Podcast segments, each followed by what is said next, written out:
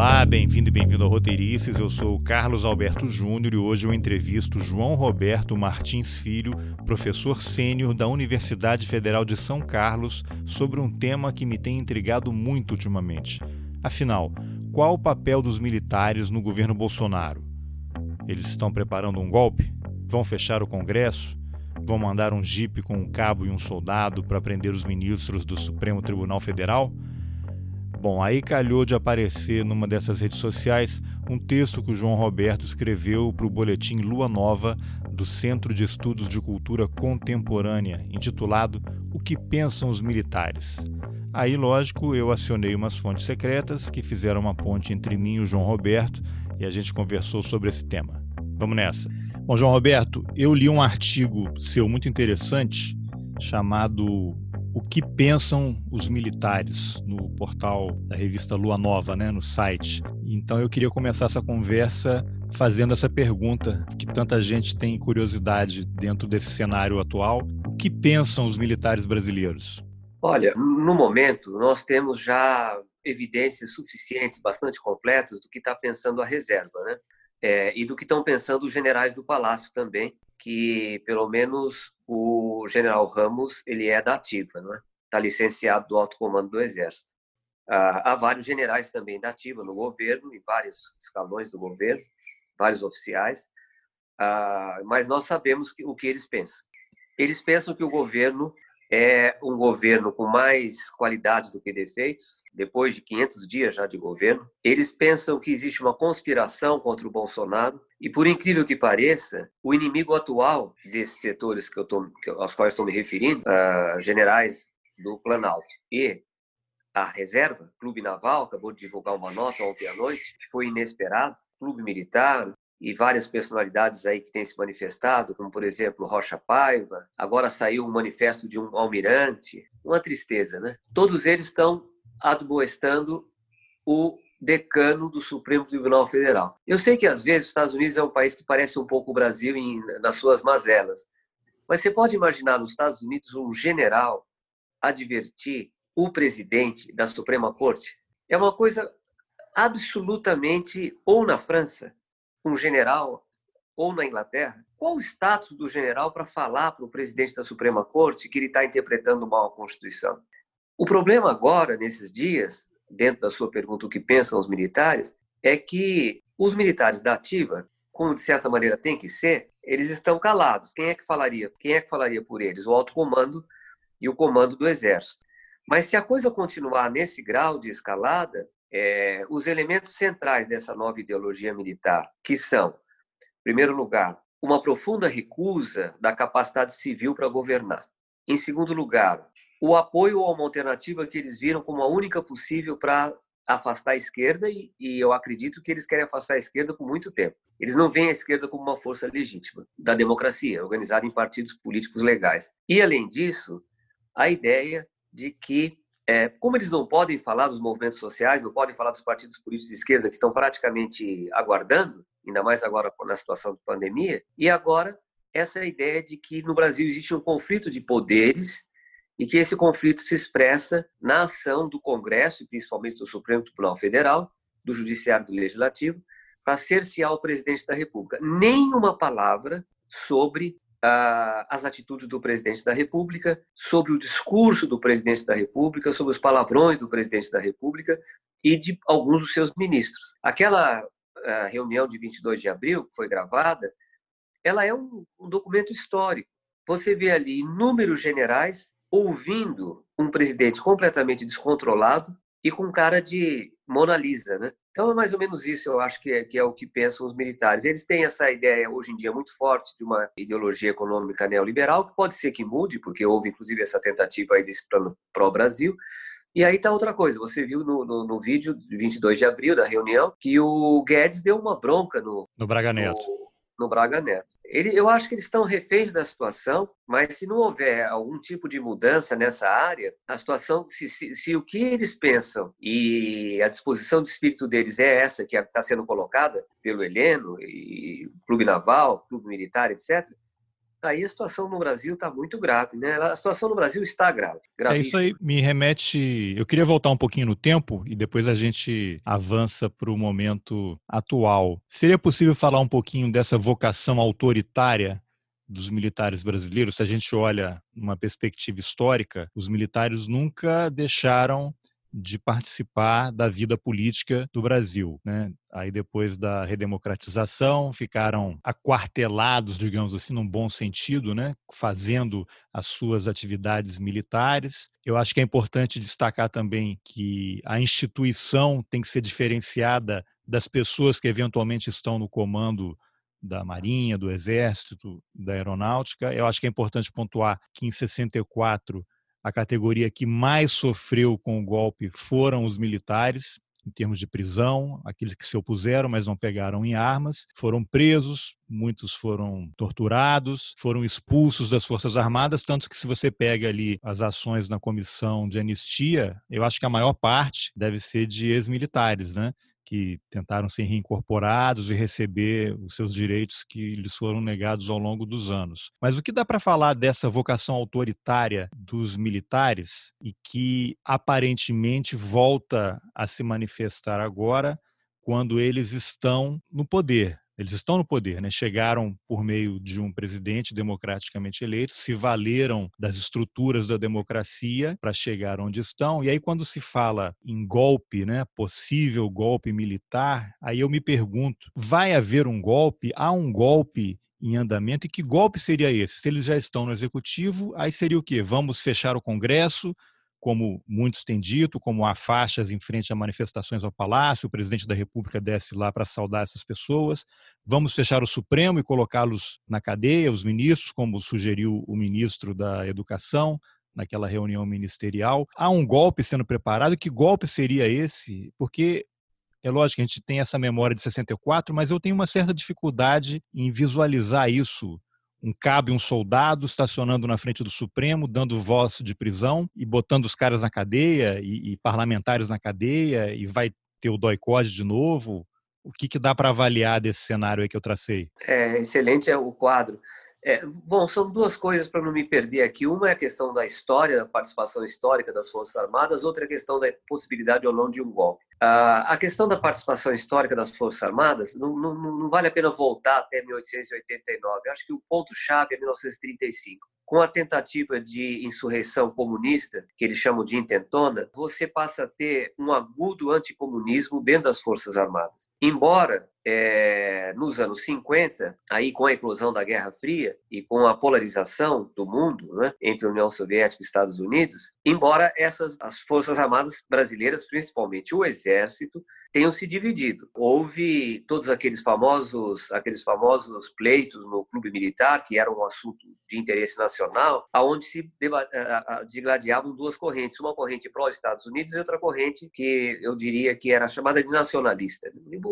A corrente pró-Estados Unidos também tinha um nacionalismo autoritário, mas tinha. Isso se resolveu porque a corrente nacionalista, embora mais sonora, ela não tinha tanta penetração na hierarquia, e a hierarquia é o que resolve, a não ser numa situação revolucionária, e em 1964 os militares tomaram o poder. Uma coisa importante de notar é o seguinte, esses militares que tomaram o poder em 64 vinham se preparando para atuar na política, para ter uma presença no Estado, desde os anos 30. Se você pegar, por exemplo, o Geisel, depois da Revolução de 30, ele vai ser secretário, se não me engano, na Paraíba. Ou seja, esses caras tiveram décadas para se preparar para tomar o poder. E eles eram munidos de uma, uma série de, um conjunto de ideias, desde a, a ideia de segurança nacional, a ideologia chamada de doutrina da segurança nacional, até a doutrina francesa de guerra revolucionária, ou seja, tinha toda uma preparação ideológica e a ESG, a Escola Superior de Guerra, ela durante desde a fundação em 49, ela foi um centro de articulação do pensamento civil e também do é, pensamento militar, voltado também para uma aliança com as elites civis. Você veja, hoje, para comparar, nós temos, isso é evidente, um conjunto de novatos. Os generais, com todo respeito, que estão no Palácio do Planalto, eles não têm nenhuma experiência de política. E não deveriam mesmo ter, porque nós tivemos é, 35 anos de democracia. Talvez um pouco menos, né? Porque eu diria que depois de 2014 a situação já começou a ficar um pouco complicada. Mas é interessante notar uma coisa que é, seria fundamental, a tal questão da, das lições da história. Eu tenho a impressão que existe uma certa noção ainda na consciência militar de que assumir o poder diretamente é um mau caminho. Por quê? A, a minha tese de doutorado foi sobre as divisões internas dentro das Forças Armadas. E o que eu mostrei ali é que quase todas as crises dentro do governo militar foram provocadas por conflitos de militares militares contra militares. Há uma, uma fieira de exemplos de insubordinações, de conflitos, de vaidades, de manifestos de capitães, majores, coronéis, somente em 68, de atentados, como o atentado do Rio Centro, que foi uma insubordinação militar aguda, de demissão de ministro, como o Gás demitiu o Frota. Quando a política entra nos quartéis, é muito difícil tirar. Nós estamos é, vendo no Brasil agora. Só te cortar rapidamente, só para pontuar, o próprio Bolsonaro é um exemplo, né? Quando era capitão, publicou aquele texto na Veja, tem aquela história famosa do croqui lá de com planos para explodir bombas instalações militares, ele segue essa linha, né? Exato, mas veja bem, o Bolsonaro, ele em 87 tinha acabado o regime militar e ele foi embora ele tenha conseguido apoio, né, você vê, ele sempre foi eleito mais ou menos por 100 mil votos, basicamente votos da, da, da, área militar. Da, de, é evidente que, é, bom, ele é deputado federal pelo Rio de Janeiro, 100 mil votos, ele foi o que ele manteve. Na última eleição, ele teve 400 mil. Mas o Bolsonaro era uma exceção. Agora, o governo militar, desde o início, o próprio Castelo Branco falou uma vez, ele mandou uma carta respondendo um coronel e falou: o que, que eu devo fazer? Ouvir os quartéis para cada medida que eu vou tomar? Quer dizer, afinal de contas, isso daqui é um regime militar, hierárquico, ou nós vamos permitir um regime de coronéis e capitães, como aconteceu, por exemplo, na época na Grécia, o regime dos coronéis. E o, o, regime brasileiro foi capaz de concentrar o poder na alta hierarquia, quem mandava os, os generais de quatro estrelas. Assim foi eleito o Médici, e assim foi eleito o Gás, e assim foi eleito o Figueiredo. Então, um conhecimento do regime militar teria sido muito útil para os militares perceberem a fria que vai ser entrar na política do jeito que eles estão entrando. É, deixa eu só te... Fazemos então aí. É, só... Não perca esse ponto não, mas eu queria só fazer uma, uma outra observação. Foi no governo Castelo Branco, me corrija se eu estiver errado, não foi dele aquela decisão, de certa forma, acabar com aquela possibilidade de você ter aqueles generais longevos que ficam ali naqueles grupelhos é, mancomunados e conspirando contra o governo, e aí ele estabeleceu, vai para a reserva automaticamente ao chegar aos 66 anos ou 12 anos como general, o que acontecer primeiro. E, de certa forma, ele, quando tira tropa do militar, ele, de certa forma, tranquiliza, né, ou, ou sufoca um eventual foco de resistência, né? É, esse grupo de militares é, é um exemplo muito interessante. O grupo de militares que cercava o Castelo Branco que eram os intelectuais, vamos dizer assim, orgânicos das Forças Armadas. Nós temos os irmãos Geisel, temos o Cordeiro de Farias, uh, temos uh, o Jorge Távora. Esse grupo, eles, é, eles eram uh, uma intelectualidade militar que sabia o material que era o oficial comum.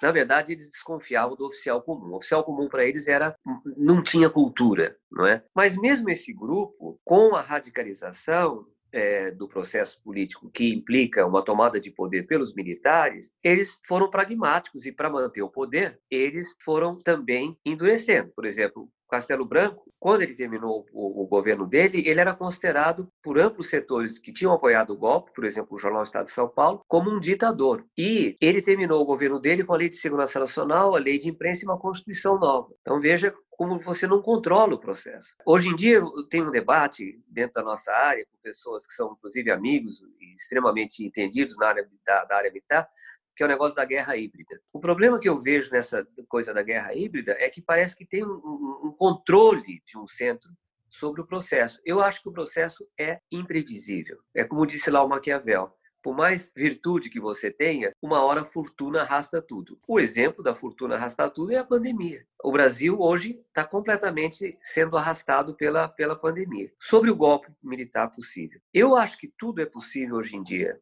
eu acho que eu não queria mais pecar por, por, por, por otimismo. Mas o que, que eles fariam com o poder? Se eles tomassem o poder, eles seriam ultrapassados rapidamente pelas correntes mais radicais. Não seria um regime de generais. Ou então os generais teriam que fazer o que os setores, os setores mais embaixo estão mais radicalizados. Outro dia conversando com um oficial na reserva, extremamente inteligente, que se opôs a apoiar o Bolsonaro, o único que eu conheço, ele estava dizendo que na carreira militar, a partir de capitão é que você vai para a ESAO, né, para a Escola Superior de eh, Aperfeiçoamento de Oficiais, e lá você vai polir o oficial, transformar o oficial num oficial de Estado-Maior e alto comando. Lá você vai é, criar elite militar. Até capitão é mesmo para ser uma pessoa rude e direta que é a função que ele vai ter na guerra. Agora, a partir daí, ele vai sendo polido. Isso quer dizer que nós podemos prever que há uma radicalização ainda maior no nível de capitão, tenente. Tá? O processo que eles desencadeariam se eles tomassem o poder seria, como nós todos sabemos, o Brasil viraria um par internacional, principalmente se o Trump perder a eleição nos Estados Unidos, e no plano interno seria uma aberração, porque quando eles tomaram o poder em 64, eles tinham apoio da imprensa, com raras exceções, eles tinham apoio dos partidos políticos, como a UDN, por exemplo, e, e até o Juscelino Kubitschek apoiou, do PSD, apoiou o, o, o, o golpe. Ulisses Guimarães, ah, né? O senhor democracia. Ulisses apoiou. Guimarães. Eles tinham apoio ah, da indústria, eles tinham apoio ah, do setor agrário, é, eles tinham grande apoio, inclusive na universidade, o Delfim Neto era professor, eles tinham apoio de juristas. Hoje em dia, faça esse cálculo. Quem é que está propondo apoiar os militares no golpe de Estado hoje no Brasil? Só industriais, mas você tem uma parcela aí de industriais, você vê que esse, esse palco que a Fiesp oferece ao Bolsonaro não é pouca coisa, né? E você vê ontem, acho que foi, foram industriais lá do Pará, apoiando aquela fala do ministro Salles, né? Vamos passar a boiada, aproveitar que está todo mundo mundo olhando para pandemia e vão mudar o que tem que mudar. Então, na verdade, acho que há certos setores que compartilham desse pensamento, não? Sim, mas não chega a ser o apoio que teve, né? Em 64 era um apoio maciço, a sociedade brasileira estava dividida em dois. Hoje em dia a sociedade brasileira não está dividida em dois. Ela tende a estar tá dividida entre 20% que apoia o Bolsonaro, inclusive esses setores que você mencionou, e 80% que já não, não é?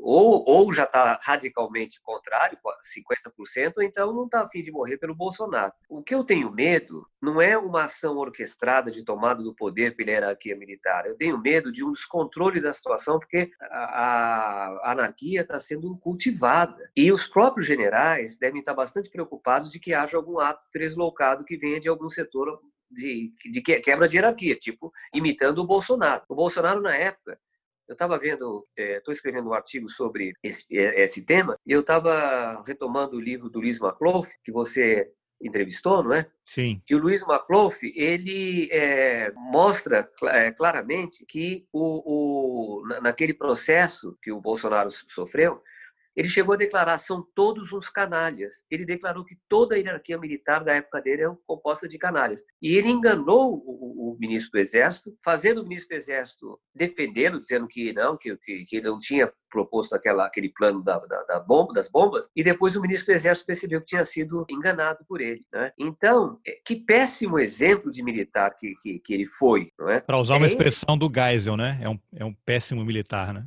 Pois é. Agora, veja bem, a pergunta que eu, inclusive, é, gostaria de fazer até para você, eu me invertendo um pouco a situação aqui de entrevistado. Como se explica tanto general estar tá apoiando um capitão deslocado como esse? Eu tenho uma teoria, mas me falta o fundamento teórico e histórico, então eu vou fazer um comentário e lanço para ver se a minha análise faz algum sentido. Eu acho que você tem nesse entorno dele uma espécie de grupo de viúvas da ditadura. E aí tem até um ponto no seu artigo que eu vou retomar, que é uma pessoa que foi citada numa resposta sua anterior, que é o general Heleno. O general Heleno era da turma de 71, e o que foi em 1971? Governo Médici, não é isso? Isso. O é. auge da tortura, todo mundo sendo preso, aqueles grupos de esquerda todos sendo desbaratados, uma caça efetiva, um desmonte né, a essa oposição paramilitar, digamos assim, das, das, dos grupos guerrilheiros aqui no Brasil. E aí você tem o general Heleno que se forma em 71, aí a gente dá um pequeno salto na história, se eu tiver enganado me corrija, mas ele foi chefe de gabinete ou assessorou o Silvio Frota. Isso. Aí eu vou, daqui a pouco eu vou te pedir para comentar quem foi o Silvio Frota e em que situação ele deixou o governo. Ele foi demitido pelo Geisel, que era o presidente. E quem é que trabalhava em parceria com o general Heleno, hoje general Heleno, e aí me corrija de novo, eu acho que é no livro do Hélio Gaspari, mas isso está em vários outros lugares, quando houve aquela tentativa do Silvio Frota de dar um golpe dentro do golpe contra o Geisel para se tornar o candidato a presidente, ele tentou armar uma reunião em Brasília com, com generais, só que o Geisel mais espertamente, junto com Golbery, lá no aeroporto já pegava o pessoal que ia chegando e levava para o palácio, esvaziou aquele movimento que o Silvio Frota estava organizando. E quem é que estava lá no aeroporto? O, não sei qual era o cargo dele na época lá, mas era o Ustra, né? Grande torturador. Então você tem uma ligação grande ali, Silvio Frota, Ustra, que havia comandado o, o DOI-COD lá em São Paulo, torturado muita gente. Quer dizer, esse pessoal é o mesmo grupo, né? São pessoas que, que compartilham, de certa forma, esse pensamento. E aí eu vou fazer uma outra provocação. Se no Exército só é promovido, a pessoa é promovida pelo superior, né? Então você só chega até coronel, você chega mais ou menos ali por tempo, né? pelo seu desempenho. Mas para general é o alto comando que vota, né? Então você só chega a general duas estrelas se os generais votam pelo seu nome e você é promovido. De duas para três estrelas são os caras de cima. E só chega a quatro estrelas, aqueles são 16, né? Quatro estrelas que votam quem é que vai fazer parte daquele pequeno e seleto grupo. Se você considera que não houve mudança no currículo da AMAN Academia Militar das, das Agulhas Negras, onde são formados né, os militares, os oficiais brasileiros, como é que você vai ser promovido a general se você não compartilha daquele pensamento? Se você não acha que em 64 não houve golpe, se você não acha que houve uma ditadura no Brasil, se você acha que, bom, havia eleições, tudo bem, mas as eleições era só participava quem eles deixavam. Então eu acho que, não sei se eu fiz muita confusão aqui nessa observação, mas eu acho que esse pessoal desse entorno e os generais, acho que o Heleno é o mais mais antigo.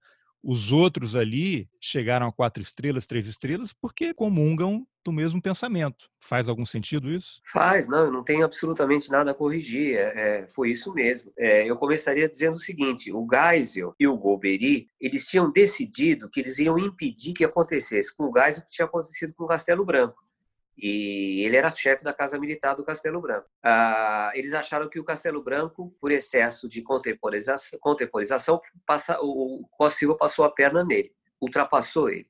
Eles não iam deixar, eles agiram de uma forma que Maquiavel, no caso do caso Frota, Maquiavel daí os parabéns. Eles foram extremamente eficazes. A, a questão era a força, foram no aeroporto e trouxeram os caras direto para ah, o palácio ou para o quartel-general do Exército. Não me lembro bem onde foi a reunião. Mas a questão agora é a seguinte, quer dizer, tudo que você está falando, você sempre deixa claro que existiam tendências diferentes dentro do exército. Você Sim. falou isso, né? É, nos anos 50, você acabou de se referir a isso nos anos 70, é evidente que havia isso nos anos 60. Com a redemocratização, é legítimo dizer que um grupo manteve-se aferrado e silencioso. Porque se esse grupo falasse depois, principalmente do governo Collor, ele não iria para frente nas promoções. Então, esse grupo, se queria fazer carreira, ficou quieto.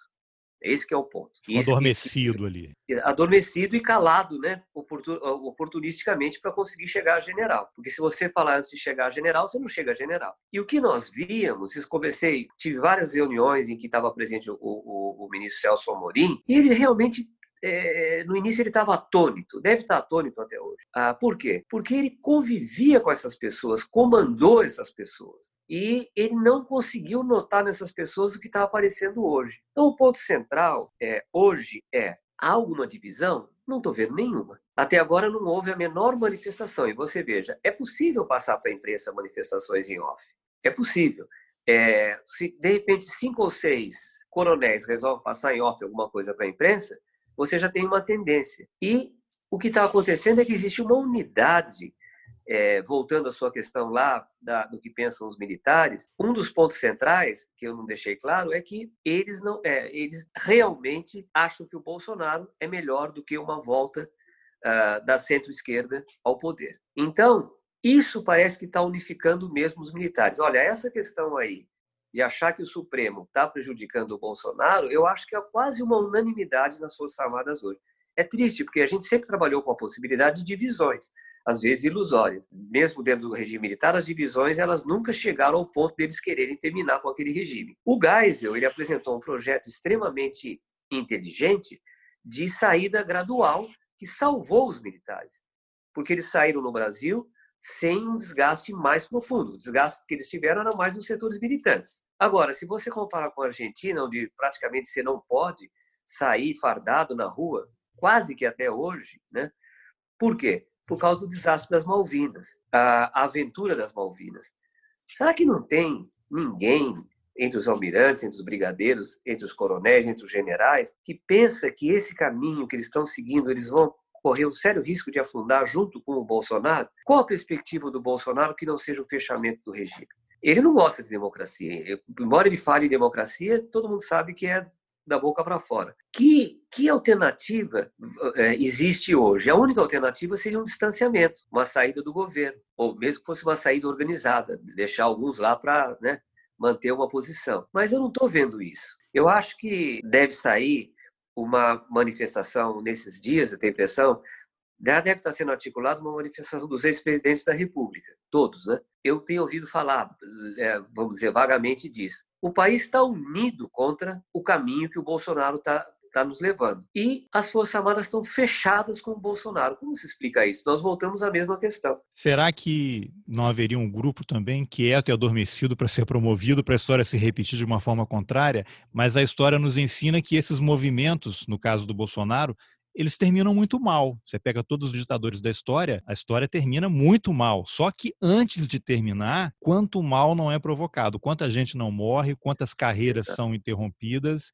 e, e depois o país leva décadas e décadas para se recuperar. E aí, o que me leva também a uma outra. O senhor mencionou que o Brasil se tornaria um párea internacional, que aí eu volto àquela questão se há espaço para um golpe. Eu acho que haveria realmente reações internacionais. O Brasil ficaria isolado se o Trump vencer, e eu não, não acho que seja difícil ou impossível que ele vença, porque a cabeça das pessoas é muito complicada, mas a gente poderia ter o quê? Uma espécie de Turquia, e você usa o quê?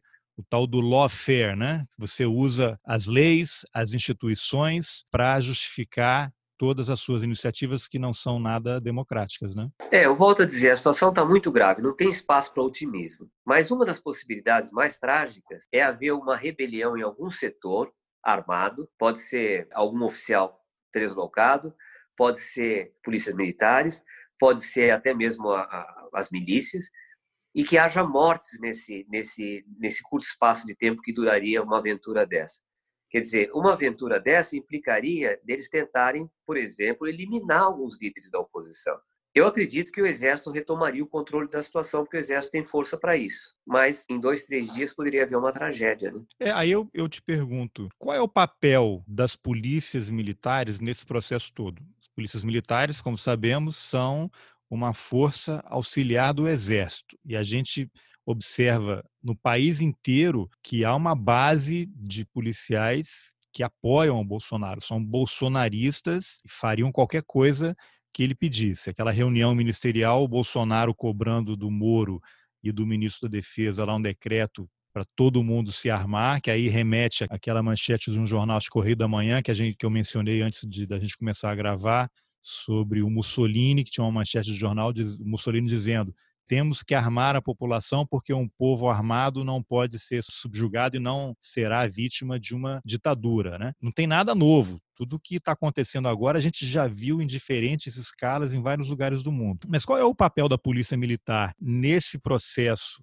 em termos de apoio ao Bolsonaro, e aí fazendo um gancho com as milícias, pelo que a imprensa diz, não estou fazendo nenhuma acusação aqui, a família Bolsonaro está totalmente ligada com milícia, são fatos, tudo que foi mostrado até o, o, momento aí, principalmente no gabinete lá do senador Flávio Bolsonaro. Mas aí eu queria uma observação sua também em relação a milícias, esse tal grupo dos 300 que está acampado aí no gramado da esplanada dos ministérios, a própria organizadora, uma moça chamada Sarah Winter, que tem feito treinamento de guerrilha e guerrilha não violenta, né? não sei como isso é possível.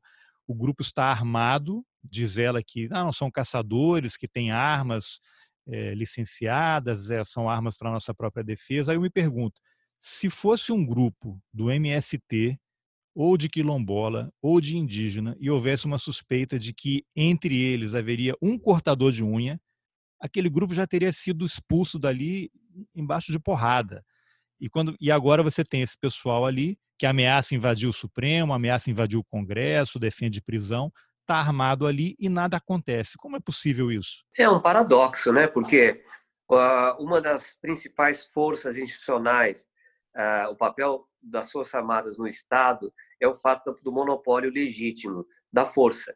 O monopólio da força é legítima, não é qualquer força. É aquela força que está baseada na Constituição, não é?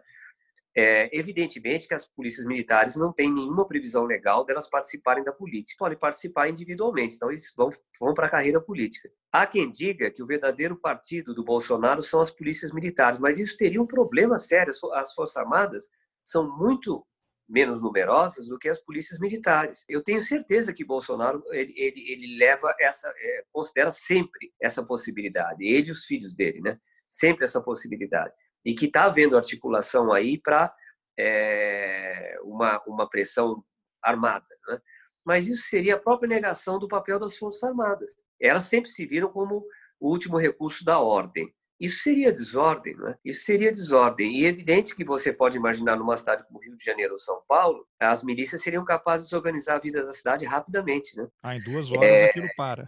Basta aí fechar uma avenida, né? Ah, mas a situação está nós estamos pensando entre o, o, muito ruim e o pior, né? Ninguém hoje em dia, em sã consciência, ninguém no Brasil, tá, pelo rumo que as coisas estão indo, ninguém imaginou que as, que, que as Forças Armadas iriam embarcar no governo Bolsonaro com a profundidade que elas embarcaram, mesmo o Bolsonaro transformando-se cada vez mais no pior governante que o Brasil já teve. Isso não há dúvida. Onde é que nós vamos parar com uma situação dessa? É muito preocupante. Eu tenho pessoas que. Nós temos um grupo de estudos de defesa que se comunica diariamente. Desde o início do grupo, há três meses para agora, a sensação de desalento, de, de, de, de profundo pessimismo e até de medo é muito grande. Queria uma observação sua sobre esse grupo dos 300 que está aí na esplanada. Como é possível uma coisa dessa se manter do lado Eu acho que esse grupo poderes? talvez é tão, tão anômalo no sentido de que ele é tão uh, espalhafatoso que talvez ele seja punido. Mas você veja, por que, que o Supremo está tendo o destaque que está tendo? Porque o Congresso ficou calado.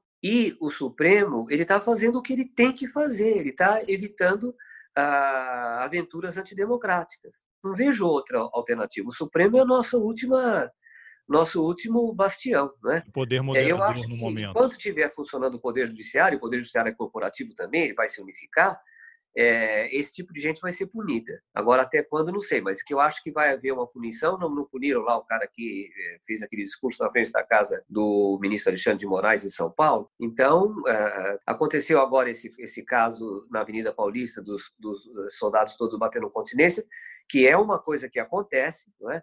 o horário do sepultamento, todos os, todos os soldados que estão em serviço fazem aquela continência quando morre algum colega, é, mas naquela ocasião, naquele momento, na Avenida Paulista, a história está um pouco mal contada, né? Ficou aquilo ali, evidentemente, uma coisa dúbia, cheio de faixas contra Dória, né? É, a situação é, é, é, perigosa. Chega uma hora que você depende dos comandos das Forças Armadas e das polícias militares. Porque como nós podemos fazer a nossa oposição diante de uma Força Armada? É, agora, esse grupo dos 300 me remete também a uma resposta sua anterior, que poderia haver, por exemplo, um assassinato, uma execução de lideranças. Esse grupo está ali pronto para isso. Se é que ele está lá para isso, né? mas ele está ali acionável a qualquer momento. Então, ótimo, vai ter uma reunião aqui no Congresso ou uma sessão do Supremo. Agora está mais difícil porque está tudo meio virtual, mas são é um grupo paramilitar. Eu acho que não há outra denominação para isso, com o aval do executivo para ficar ali. E se precisar, eles estão ali. Vão lá, executam algumas pessoas e depois são repreendidos ou fogem. Acontece aí a o Estado se impõe com toda a sua força sobre eles, mas depois de a ação ter sido realizada. Por isso que eu acho muito preocupante. Eu até vi que um juiz lá do Distrito Federal autorizou a permanência do grupo. O Ministério Público entrou com uma ação pedindo a retirada deles. Ou seja, no próprio Judiciário também, como acontece historicamente, você tem uma divisão grande, não necessariamente todo mundo está ali pela democracia, né? É, você se referiu àquele artigo que a revista Lua Nova publicou, onde eu analiso dois, duas manifestações. Uma delas antes da eleição, o general Ajax, que hoje é assessor do, do presidente Toffoli do Supremo Tribunal Federal, que é um cargo que eles criaram que não faz sentido nenhum. Eu não, eu não, que eu saiba, a Suprema Corte Americana não tem como assessor um general que o general vai entender de direito. Né? Mas essa, essas duas manifestações, você vê, por exemplo, um intelectual militar, que é o general Etchegói, o que ele tergiversou naquela entrevista para a Rádio Gaúcha, ele nunca respondeu diretamente à questão, diretamente. O senhor acha o que sobre essas manifestações? Ah, eu acho que elas estão erradas, porque elas estão, estão sendo feitas na época da pandemia, estão contrariando orientações da Organização Mundial de Saúde, da Saúde, elas estão é, expondo as pessoas o agravamento do surto de coronavírus, nenhuma palavra. Todo o palavreado complicado para dizer que é, é liberdade de expressão. Ora, quando o Supremo tomou atitudes polêmicas com relação, por exemplo, ao caso da. não pôs um cobro ao, ao juiz Sérgio Moro, inclusive na divulgação, não puniu o Moro quando ele divulgou aquele diálogo que atentava contra a segurança nacional entre a presidente da República e o Lula, eu não vi nenhum general se manifestando contrário à intromissão do judiciário uh, no executivo. O executivo, na época, era a presidente Dilma. Então, quando a gente chega nesse ponto de confusão, ainda resta uma esperança de que o bom senso prepondere no alto comando e que eles percebam que eles estão sendo arrastados para uma situação que eles não estão criando. Eles são parte dela por omissão. Quer dizer, não estão criando, não porque não queiram criar, porque a, a, a, os processos históricos não têm controle, eles não têm um sujeito que consegue controlar. Eles são feitos de um choque de forças que acaba sendo o que ninguém queria. Né? Só em parte o que alguém queria. Tem um livro que saiu, acho que tem uns dois anos, foi muito famoso, que é Como Morrem as Democracias. E lá no começo eles elencam, é, é como se fosse uma lista, né? O que os ditadores fazem depois que assumem o poder. Então, aquele receituário, se você começa a ler item por item, é exatamente o que está acontecendo no Brasil. Num primeiro momento, as pessoas acham que podem tutelar aquela figura e no dia seguinte eles são totalmente engolidos por aquela mente é, ditatorial e lança o país e a sociedade numa, numa confusão. E aí, enfim, é só um, um, um parênteses, mas esse seu comentário aí de que os militares estão sendo arrastados, eu vejo isso muito no, nessa ocupação do Ministério da Saúde. Você tira todos os médicos, os profissionais da área médica, coloca militares que podem ser competentes nas suas áreas, mas como é que essas pessoas vão assinar lá um protocolo mudando o uso da, da cloroquina? Como é que eles vão fazer a interlocução com os municípios? O SUS é uma coisa altamente complexa e aí você tem, os números mudam todo dia, sei lá, já vi 11, 15, 20 militares ocupando postos de grande relevância no Ministério da Saúde no meio de uma pandemia. Eu acho que isso fala muito do que se pretende para o país, né? É, é um absurdo completo, porque o Ministério da Saúde, todo mundo que já morou em Brasília, quem trabalhou na área médica em Brasília, sabe que o Ministério da Saúde tem quadros altamente capacitados é o país que promove as maiores campanhas de vacinação do mundo. Você acha que isso não tem que ter logística para fazer chegar a vacina no lugar lá no Amazonas onde você vai precisar de um barco é, de motor? Quer dizer, é, e nós sabemos a competência que, que, os, que os funcionários substituir por oficiais militares funcionários altamente experientes, capacitados, com doutorado, com mestrado, com uma longa experiência prática. Isso é um completo absurdo, né? Quer dizer, você está esvaziando a única coisa que estava funcionando. E todo mundo viu que estava funcionando. Isso é importante. Todo mundo viu, todo mundo assistia às entrevistas diárias. Você sentia segurança com aquele grupo que estava ali, embora o Mandetta fosse um homem de trajetória. Bom, ele foi ministro, ele era ministro do Bolsonaro, basta dizer isso.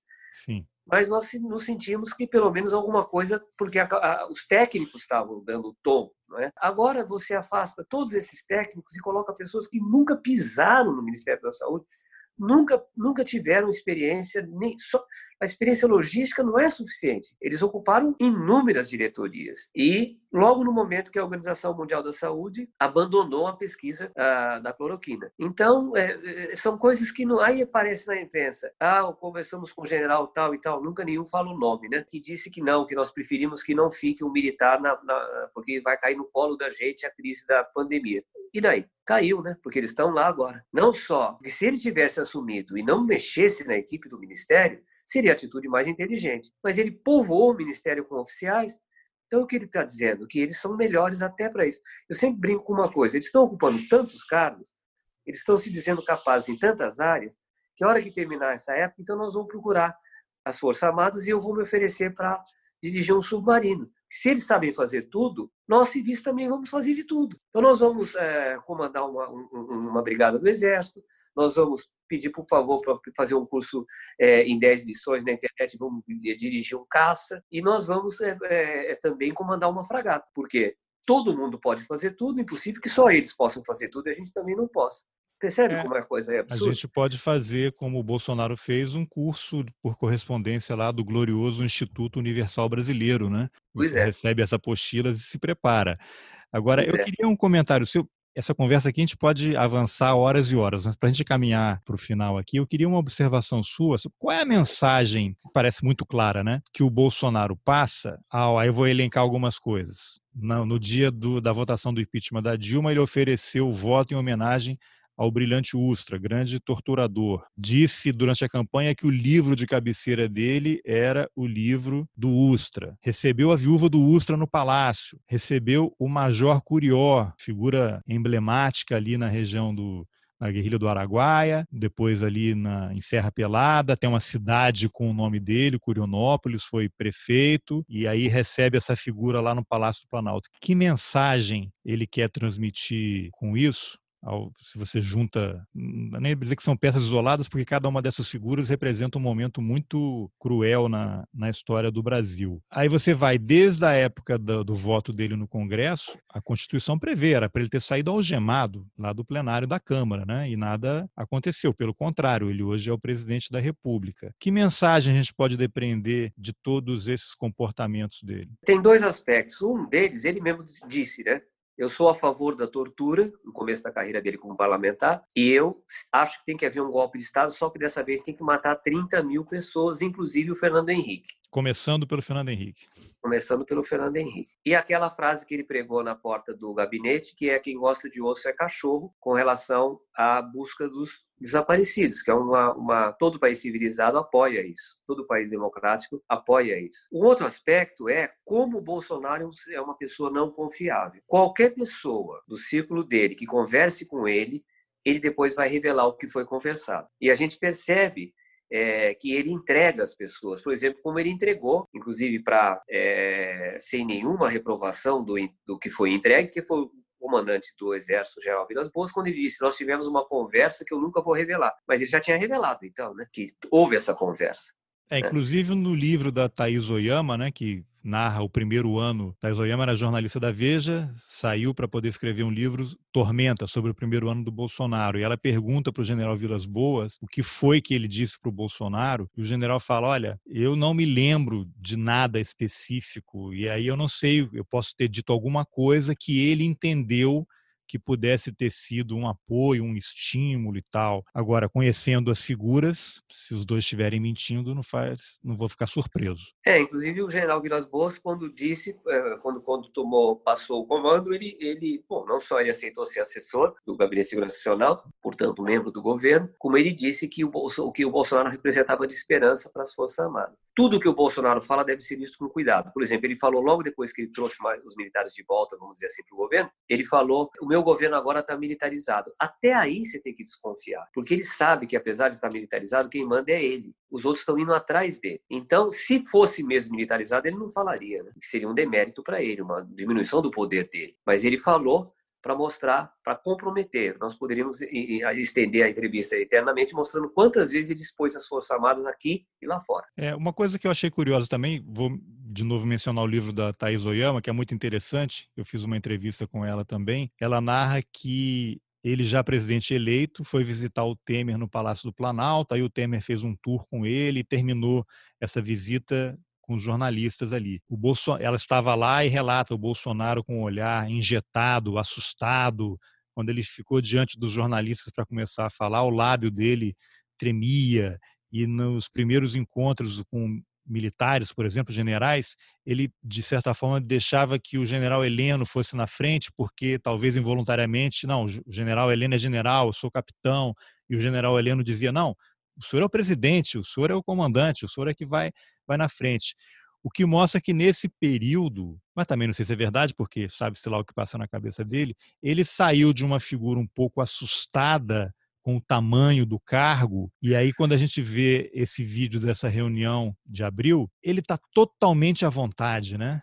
Aquilo ali é dele, o Brasil é dele, o Estado é ele, como ele mesmo já disse, e ele vai fazer o que ele achar que tem que ser feito independentemente do que pensem e dos, dos freios que os outros poderes eventualmente possam querer colocar nessas atitudes dele. Né? Faz sentido isso? Eu concordo plenamente. Até um bom jeito de, vamos dizer assim, dar um, um fecho né, na, na, na, entrevista. Quer dizer, nós estamos numa situação que não é um governo militar, é um governo bolsonarista, próximo do fascismo, e nós temos que ver que, no extremo, os, os, os governos fascistas, nazifascistas, se voltam até contra as próprias Forças Armadas porque eles criam aparelhos de espionagem que espionam as Forças Armadas. Então, a única eh, conspiração é, de peso que houve contra Hitler foi feita por generais. Né? É uma situação que nós não sabemos onde, onde ela é, vai dar, mas eu diria que no momento as Forças Armadas estão correndo atrás do Bolsonaro, com ilusões ainda, talvez, de salvar o governo dele. É, e o próprio Bolsonaro, naquele vídeo, disse que tem um serviço de informação dele, né? Particular. E desmereceu o serviço de informação das Forças Armadas. O general Heleno ali do lado. É. Tudo bem.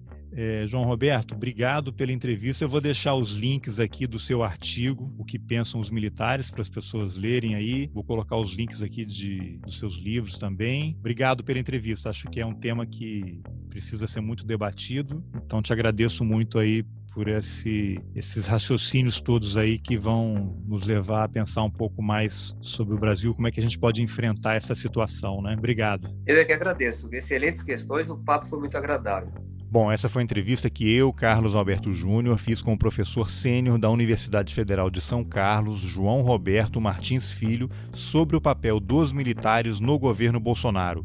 Os links para o artigo que ele escreveu para o Boletim Lua Nova e para alguns dos livros dele estão nas informações do episódio.